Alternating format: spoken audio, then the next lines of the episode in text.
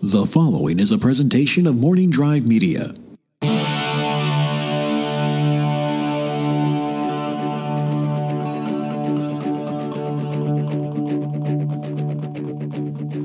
Welcome to the TNF hotline on the Napzok Files. Your calls, your voice, your thoughts, and your host, Ken Napzok. Thank you, Mr. Matty D. It's TNF Hotline episode 14. As Mr. D, my old radio partner, said, this is made up of your calls, and I love them.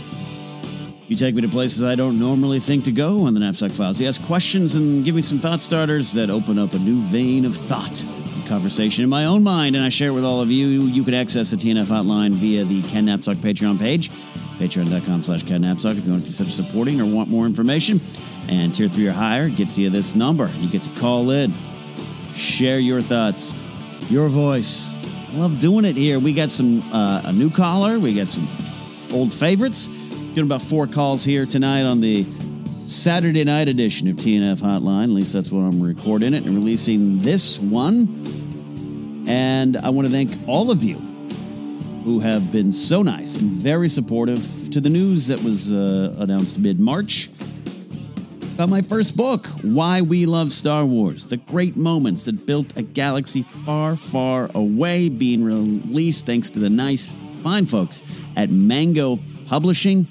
The book comes out May 15th, but you can pre order it now on Amazon, Barnes and Noble, and IndieBound. Uh, but I keep pushing everyone to Amazon. That's just kind of big one. But if you don't want to buy it on Amazon and you're still interested in picking up the book, then head out to these other spots or go to your local bookstore, even if it's an independent bookstore in your hometown or something. You know, bring up a picture of the cover on the internet or something, one of my tweets or something, say, me likey this book, buy here, please. All right, maybe you say it more intelligently than I would say it. Uh, but give it a go. See if they can make that happen. Love to get the book into your neck of the woods.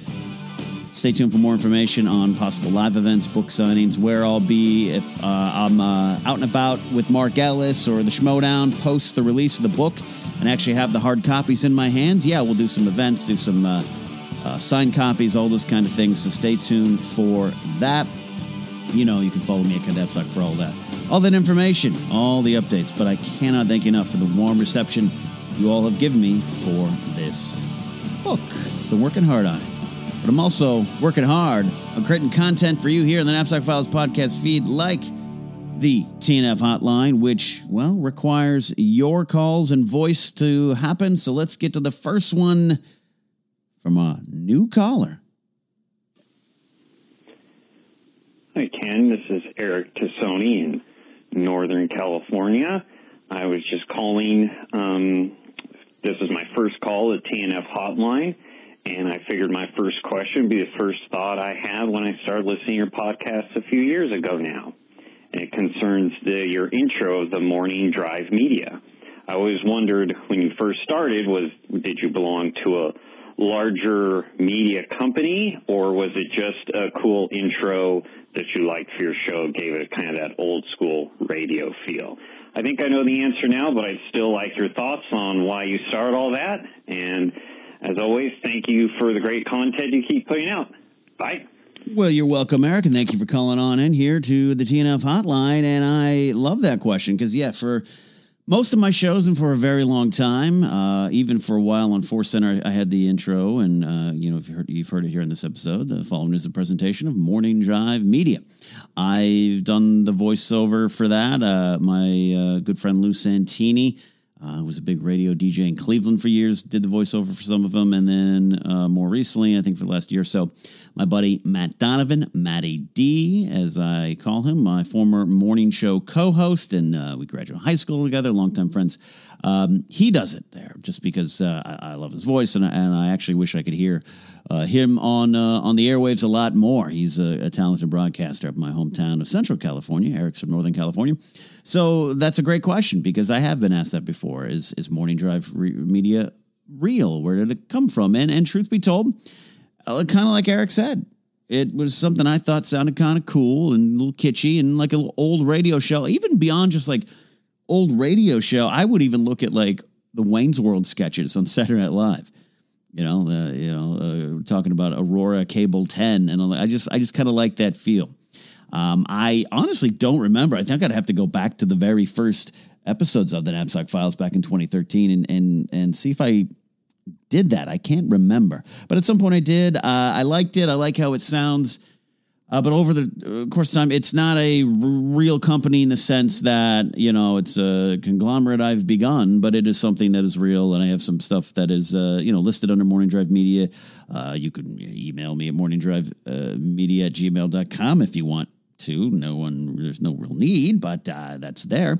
Um, and then eventually, yeah, uh, uh, there is a plan, uh, a far off plan, something I've always been interested in of, of maybe not necessarily my own podcast label, so to speak, or my own media production company. I, I don't have that, but I love, I think there's a lot of people out there. I just talked about my friend Matt Donovan and I think uh, people like Robert Butler III and Andres Cabrera with their Meeting of podcast, and even the Wangers. The Wangers have their own kind of brand going now, but I think there's a lot of people I work with who aren't as much in the spotlight as some of uh, my friends and me. I, you know, I don't definitely don't think there's a spotlight on me. But as one of the older schmoes know crew, uh, someone who was there in 2012 when a lot of this digital media stuff exploded, um, and there's you know people thousand times more successful than I am. But I see around me, around my own circle, I just see some people that you know I wouldn't mind being able to help put their shows out and and work with them and in some cases mentor them. Some cases they don't need my mentoring at all. They just need a platform.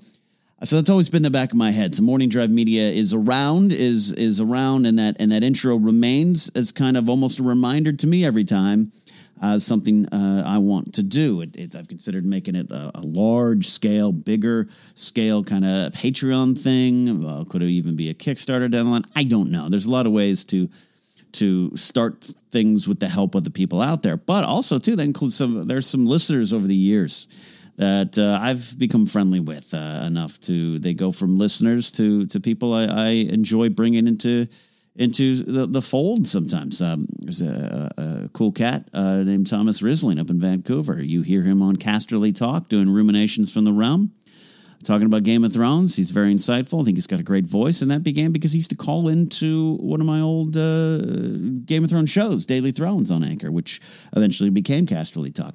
I don't, I don't do that for everyone. Uh, I don't want this to seem like some sort of lottery that you get in my good graces and I'm going to help you make it big because number one, I ain't big, so I can't help you get big. But that's that's the part of the real reason why it's still there too, Eric, and why I enjoy that question. and really did want to answer it. Is is Morning Drive Media is is a real thing from a certain point of view, um, and I hope it's something even bigger and better down the line. But we'll see what happens. But for right now, it's just something that yeah, it's probably a little cool, right? At least I hope so. All right, next call. Hello there, Ken. Hello, hotline listeners. This is Kai. I am scheduling some upcoming travel and looking for a place to stay. So my question is, what is your favorite thing about hotel life? One of my favorites is if there's a good continental breakfast, especially the ones that have the waffle makers where you can make your own waffle in like two minutes. Those really make my day and my trip if I have one on hand. So I'd like to know what are some of your favorite things. Thanks. Kai is a regular caller, and I couldn't be more happier with that because he's always got some great, um, uh, not, not off the wall, like they're crazy. They're just like, this is why I do the show. I wouldn't think to talk about hotel life. I've mentioned it maybe a little bit on the afternoons with uh, Josh and Ken, when, especially when Mark Ellis is. I love hotels. I do love hotel life. I, as a kid, we didn't travel much. Uh, I've, I've, talked about that before, but we did travel, and I always did kind of like the hotels. But you know, as a family, you know, you're you're you're got a rollaway bed or something. You know, it can be chaotic, and it's a little different. But as I've gotten older, I, I, I didn't start traveling. You know, you can't afford. You're on your own. You're living in L.A. in your in your early twenties. Uh, you're not getting the chance unless you're really a, a fortunate soul to to do a ton of traveling. Some people might I certainly did it. So it was late twenties when I started making regular trips to Vegas and and and some work related things back in even the security field where I had to you know, go uh, down to Orange County for like four days for training. And I'll tell you what, everyone in my my my um, uh, at the level of my job, I was this is when I was a, a director of security. Uh, we were all grumpy. They all had families. I understood it. I was like, yeah, I get to go live in a hotel for like three and a half days. This is wonderful. Every year I go to Las Vegas for the Cauliflower Alley Club, the Wrestling Alumni Association, and I end up going to a casino out there and I stay sometimes I, I think I've been there five days. Now that's a long time to be in Vegas, although I do have a lot of things to do at the at the it's not really convention, but the gathering. Um, I, I, look forward to it. And recently, I uh, got to do a lot of traveling with Screen Junkies, a little bit with Collider, and then more recently, thankfully, fortunately, with Mark Ellis and, and the Schmoedown, but especially with Mark Ellis. We've been doing a lot of the shows with him. And Ellis and I are on the same page. We both love hotel life. Probably a little too much. Mark even loves it more than me. I wish I could even get him here now to talk about it because he absolutely loves hotels, and I do too. When we are checking into our hotel in downtown Seattle just a couple weeks ago, doing the comedy show up there, appearing at Emerald Comic Con, me, him, and Josh Macuga checking in. And we get into the hotel, and it's a nice hotel. It's, it's a luxury hotel, but it's not, you know, Paris Hilton ain't staying there, you know. Well, I don't know, maybe she's. Um, but it was, good. I mean, it was a great lobby. Fruity water. Ellis is big on the fruity water in the hotel lobby. What kind of berries or fruits do they have in their jugs of water available to the public? Um, and I, to swear to Zork, I, as we're checking in, I just kind of pause and I, I look over at Mark. We're waiting to get up to the front, and I just go, "Oh man, I love hotels." And he's like, "Oh, it's the best." and it is. But what do I love about it? Kai's talking about you know waffles and and having something to kind of uh, uh, yeah make your own waffle makers, which I don't know if I've ever been in a hotel room that's had a waffle maker, but uh, you know, well, that's right. He's talking about the continental breakfasts downstairs, and that's that's that's big. That's an, that's important. I, I can agree with that. But I, I'm not so much. I, I like a Holiday Inn Express. Yeah, you get some you know some bad sausages and some uh, real uh, water prepared. You know, I think just mix them up in a jar and you got some omelets. Those are okay. But hotel life for me is this weird chance to kind of just live another life for a while. I'm not saying I leave myself as a as a person behind. I keep my humanity. I keep who I am. I don't become some crazy stranger uh, that I don't even know that's uh, you know jumping off of uh, you know balconies into pools and, and doing rock and roll drugs. I don't. That's not what I'm talking about. But I I can also see that too. I think that's why it happens on the road. When you're a rock star, you're living another, you're not living a normal life. So doing these shows going back to back, it was like, you know, we got New York, Arizona, Seattle, Chicago. I think at this point in time, I might be going to San Francisco with Mark, and there's uh, there's perhaps more shows and even more with the Schmoedown. I love it. I love air travel. I love all that now. I used to be afraid of flying, not so much anymore. I love airports. There's an art to mastering the airport. Then I love getting to the hotel and just knowing that my regular life does not exist here. That's the key, Kai. My regular life is gone. I'm not living some crazy rock and roll life, like I said, but if I want to take a nap at noon, well, I could do it.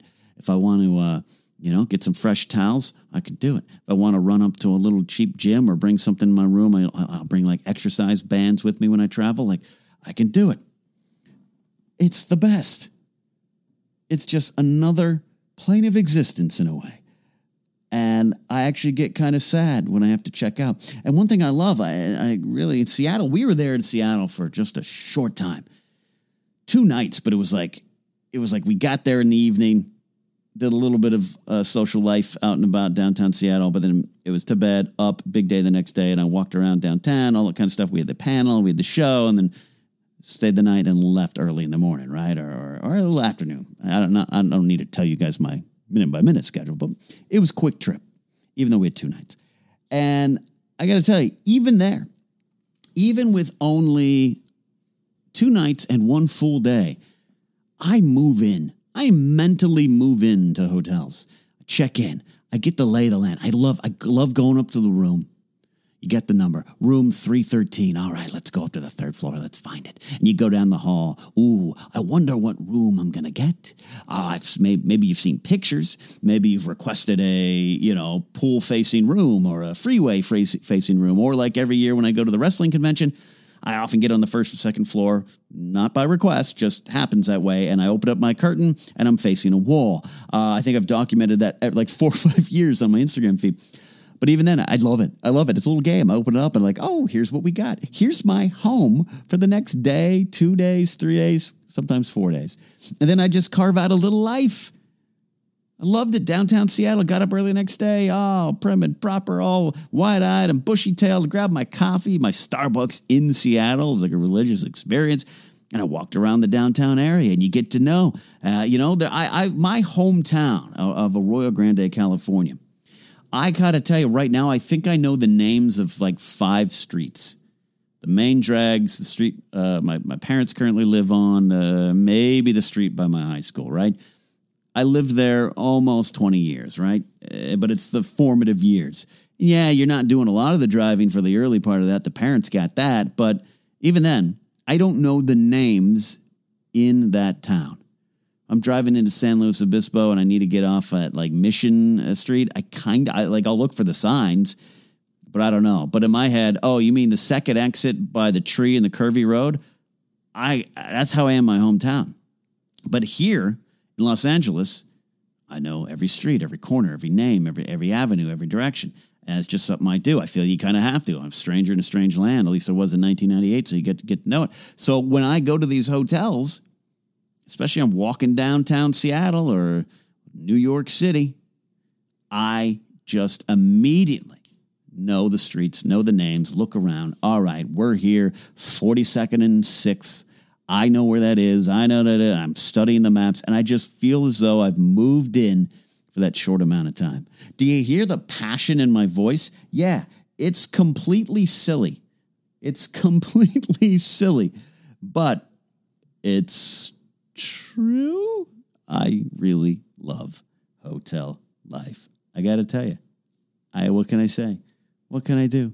Is it weird? It doesn't seem like it. Seems like Kai has the same affliction, and it's not affliction. We're to stand stand together and stand stand proud. Ty, you, me, and Mark Ellis, and Macuga too. He likes it. All right. This is what we do here on TNF Hotline. We got some weird questions. We got some off the wall questions. We got some different things, and I love it so much. But we are going to continue here on the TNF hotline after this quick break.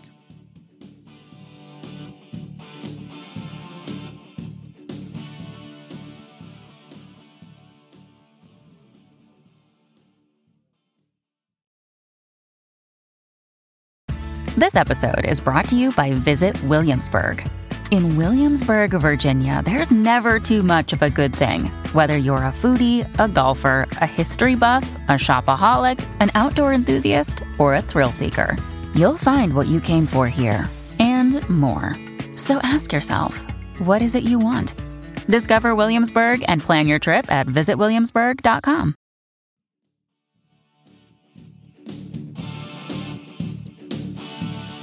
All right, we're back. TNF hotline rolls on, a couple calls, and it's, well, it's uh, one of my favorite times of the year. But I got to tell you, the last couple years, I, I didn't celebrate it as much, which is sad. It's tragic, but I'm I'm fully back in it. I'm getting excited, and that is baseball. And we got a couple calls about baseball here. So let's go into it now. This call from John Mariano. You can hear it in his voice. He ain't from around these parts. Ken. J- John Mariano here, uh, long-time listener, first-time caller. I was wondering about, with, with the uh, baseball season right, right around the corner, uh, what your thoughts were on how the shift and sabermetrics are affecting the length and the strategy of baseball games. Um, I look forward to hearing the answer, and I'll be listening. Thanks. Well, I'm glad you're listening, John. Love John. Had a chance to meet John and his family out in uh, New York, Brooklyn, more specifically for the live movie trivia schmoedown out there. He's got a couple great daughters, big fans of the stuff. Uh, John's got some questions about baseball. All right, so if you're not a baseball fan, all right, maybe you might tune out here. But uh, I'm bringing this up, and this is stuff that has maybe popped up before. Because TNF Hotline, thanks to Andy in Dallas, and Andy's got some calls uh, we might use here in a couple weeks on another episode of TNF Hotline. And if you're listening, uh, I received your calls. Uh, Andy always gives me a chance to talk about baseball and music, but a lot about baseball. Other calls about baseball, and I love talking about baseball. Um, I am I am both progressive and old school when it comes to baseball. I believe the sport should always change. Should always find ways to change. Um, there's some big changes they made that uh, we would celebrate. Uh, the idea of uh, integrating uh, uh, baseball, Jackie Robinson breaking the color barrier. I would call that a change that baseball needed to make. All right, that's a good one. So I don't. I'm not opposed to change in baseball. Uh, as uh, a lot of people say, some of the uh, dead ball era uh, p- players' uniforms, the technology, uh, their protective gear. They used to leave their gloves on the field for gosh sakes uh, between innings, and that went on for a while. There's some like shots of like early Mickey Mantle or like a glove in his back. A now we're talking batting glove, like a baseball glove in his back pocket because they're so the technology was obviously a lot different. So the game does change and evolve. And how you measure players and, and measure uh, their worth and their value has changed over the years. And we saw, if you, you know, even if you're not a baseball fan, but you saw the movie Moneyball that brought in early 2000s small market A's needing to take on the big Titans, including like my favorite team, the New York Yankees with all their money, just throwing money at talent and all that kind of stuff and putting uh, whatever they can on the field. The A's had to do it differently, and it worked. It definitely worked. And I love. I used to want to be a baseball statistician for about a year or two. I, I am obsessed with baseball stats. But as you as I said at the start of the segment, I, I I haven't really watched baseball as closely the last couple years, even though it is something so near and dear to my heart. But I'm back into it this year, really excited. Opening day does excite me. MLB The Show on the, my PlayStation excites me about baseball again. Uh, I'm participating in something called Sim Dynasty, which is uh, an online kind of you manage completely fake teams. It's all kind of statistics and probabilities and just the fun of managing team that goes to something I used to do in my childhood. Which is again why I love baseball stats. I used to just track baseball stats. I used to just create up. I'd sit down on pieces of paper and I'd create my own teams with fake names and everything. Just make lineups and make trades and sign contracts. I, in another life should have been a baseball general manager, but how you measure the the game, the, the player uh, in the games have changed. And sabermetrics is something you hear, and there's new stats, and there's new shifts. Uh, you know where and the shifts aren't new. Ted Williams uh, used to have to face a shift growing up. That's uh, something I always knew. But now it's it's it's a it's a game. Sometimes it's not a game. It seems like a math equation on the field and that might not make for as exciting baseball. And I kind of understand that. But uh, on Twitter the other day, I had an exchange with my pal Cody Decker, uh, husband of uh, Jen Sterger Decker from uh, the movie Trivia Schmoedown. A lot of you know her, obviously. And um, Cody's professional baseball player. He's been on the Napzok Files in the Arizona Diamondbacks organization. And he tweeted something about baseball, uh, positive, and then I tweeted a joke back like, um, that's great, but can I still hate exit velocity as a stat. Exit velocity is this weird stat. I say weird, but it's a stat that measures the speed in which the ball leaves a player's bat and uh, launch angle, like uh, all this kind of stuff. I, I just don't like those stats. I don't feel that there's a need for them, right? But I'm in my living room watching them. And Cody, and I was joking, Cody knows me, but he wrote back, he's like, hey, yeah, you know, um, this is on Twitter yeah, you know, that's a great stat for us players. He goes, but if someone outside the game, if they don't play it or they're not in management, if they're talking about exit velocity or exit velo, um, uh, they don't know they don't know what they're talking about. Basically, they don't need to talk about that. It's not for you guys watching. It's for us playing and managing, and that makes some sense because hitting is a science. Pitching is all about the motion and the repetition of that motion and the and the science of uh, of throwing. Um, so it's not just statistics that tell you what you are doing or what you normally do, and that's a large part of it. But like with things like launch angle and exit velocity in an era where guys are throwing 100 miles per hour uh, way more regularly than they used to. Walter Big Train Johnson, Washington Senators, 20s and 30s. He's the fastest guy in the game. And I think that you can go find reports online where they kind of measure the velocity now. I think that's a great documentary, Fastball. Highly recommend it. Like Walter Johnson, maybe through in the high 80s, and he was the fastest of all time at the era, you know. Um, but also how we change its measure, where Nolan Ryan might have been throwing harder than we actually thought he was in, in the 70s, 80s, and into the 90s. Um, but all that in a, in a game where things can be won because of split second decisions and how you swing a bat and how you throw and how you feel and how you position your body, that's where I can understand where a lot of this matters, particularly with the exit velocity launch angle types of stats. All the other things, war, wins above replacement, all these kind of new age stats that, quite frankly, I am Clint Eastwood and Gran Torino on. I'm just like, get off my lawn. I like batting average, wins, saves, and uh, sizing up a player with my eye and get on the field and play. Baseball has always been a thinking man's game. Not that other sports don't have stats and strategies, but baseball definitely has that. And I think I'm more excited than I thought I would be about some of these new stats going into the new season. I don't necessarily need them for my fantasy team. We draft players based on kind of some of the old traditional stats. And even those stats, saves is a stat that wasn't around until, you know, really came to prominence in the in the 70s. Um, for a while. There were stats that have come and gone in baseball. Remember game winning RBIs? That was a stat. You could find them on the back of Topps baseball cards, like 88 Topps. There'd be the normal stats and down below, but you have like game winning RBIs, eight. And that was an interesting stat because it was like who drove in the run that put your team ahead for good. And that could happen at any point in the game. It could happen in the first inning or it could happen in the bottom of the ninth or the 10th inning. And they found it to be kind of a useless stat kind of pointless because a lot of guys were getting game winning RBIs in the third inning, and it doesn't really measure your clutch ability to be a clutch performer. Just is now a useless stat. So stats stats themselves change in baseball. But as a former guy interested in stats and thought about even going to college to be a baseball statistician before I transitioned to maybe being a baseball announcer and then didn't do any of that. And me and Mark Ellis will one day call a minor league baseball game.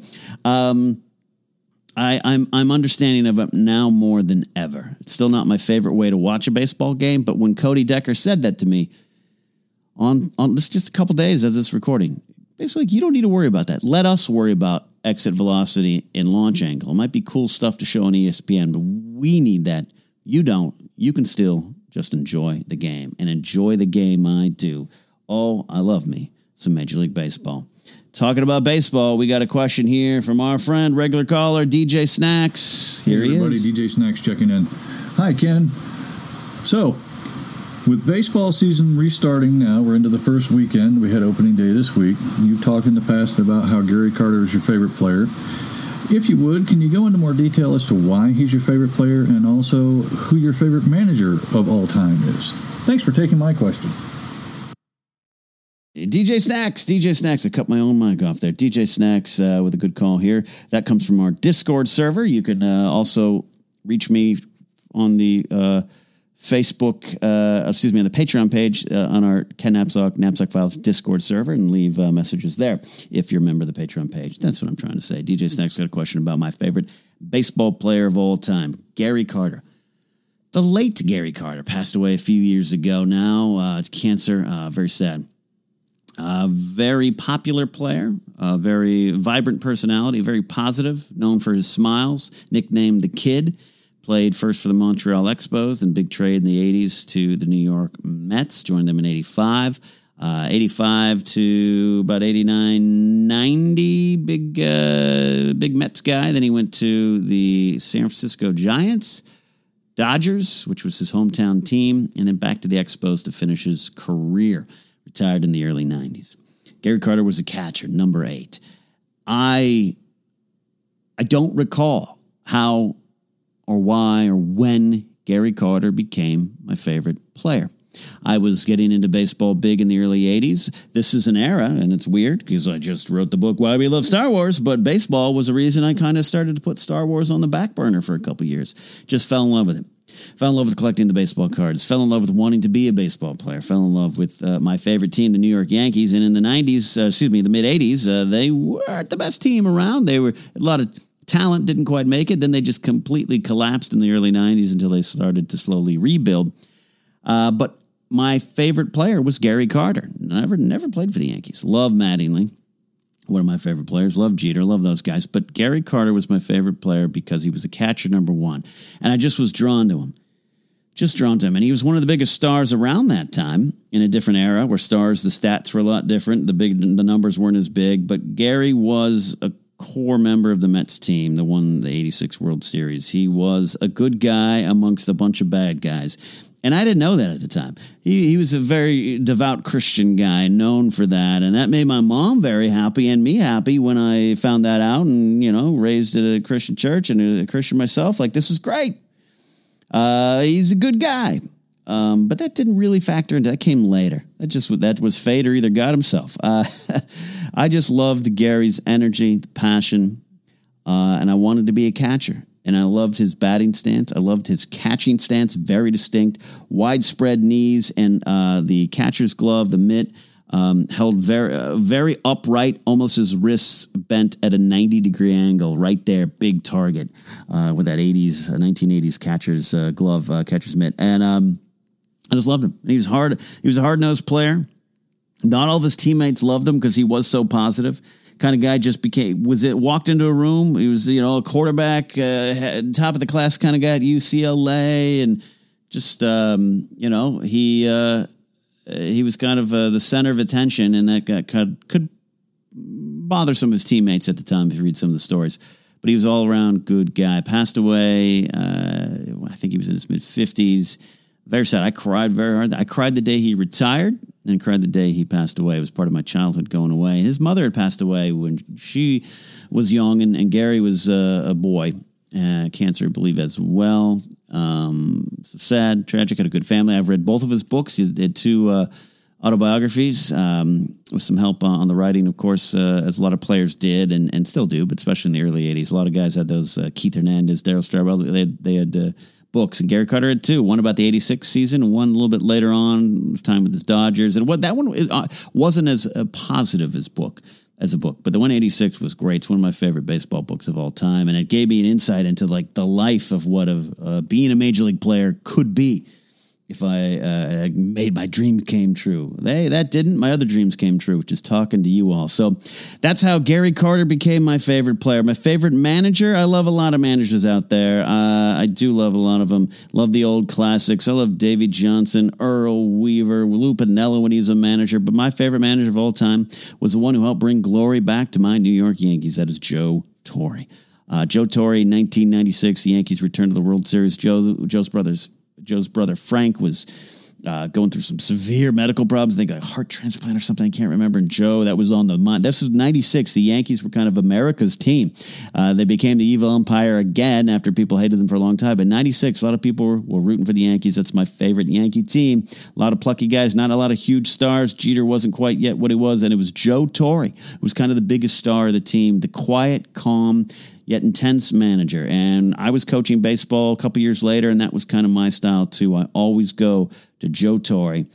And he, uh, I got to know he was a great baseball player. Joe Torre was former National League MVP and everything. Played for the Cardinals, Braves, but I knew him as the California Angels announcer, color announcer. Uh, uh, was along with Bob Starr, I think it was, uh, or is that the Kings announcer? I can't remember that. But Joe Torre was the announcer for the Angels for a while color guy, and uh, that's where I was like, oh, now he went to back to manage the Cardinals in the early '90s, and the Yankees got him. I'm like, oh, Joe Torre, loved hearing his voice. Part of my childhood, hearing his voice over the Angels radio stations. Uh, but he's my favorite manager, and that's that question. I think I've talked about enough about baseball. For those who aren't interested, I apologize, but that's what we do here on the TNF Hotline, a Saturday night edition, and I hope you enjoy that. I got to do a special shout out and thanks uh, to my high tier Patreon supporters. These are my executive executive producer supporters. That's David Ham. That's DJ Snacks, who just called in. Thomas Risling. Uh, we got Lethal, Logan X, Matthew Simon, Bador, and Matt Baroni, Matt Thompson, Tamor, and Abdul. The brothers Buata, Buta, I call them brothers Butta, but Macuga says her name right. They won't teach me. Uh, Nikki Baldwin, Donald Long, and Nathan Ovendale. That is uh, the names of, uh, those are the names of the people that make this show possible, along with everyone on Patreon. Appreciate those calling in. If you want to uh, seek uh, information on that, go to patreon.com slash KenNapzok and go to KenNapzok.com for information about all the other things I do, including the other podcasts like the Afternoons, Catchley Talk, Force Center. Of course, my book, Why We Love Star Wars, The Great Moments That Built a Galaxy Far, Far Away, is available for pre-order right now. Go to Amazon, Barnes & Noble, or ask your local bookstore. We'll see you. Hope to hear from you soon.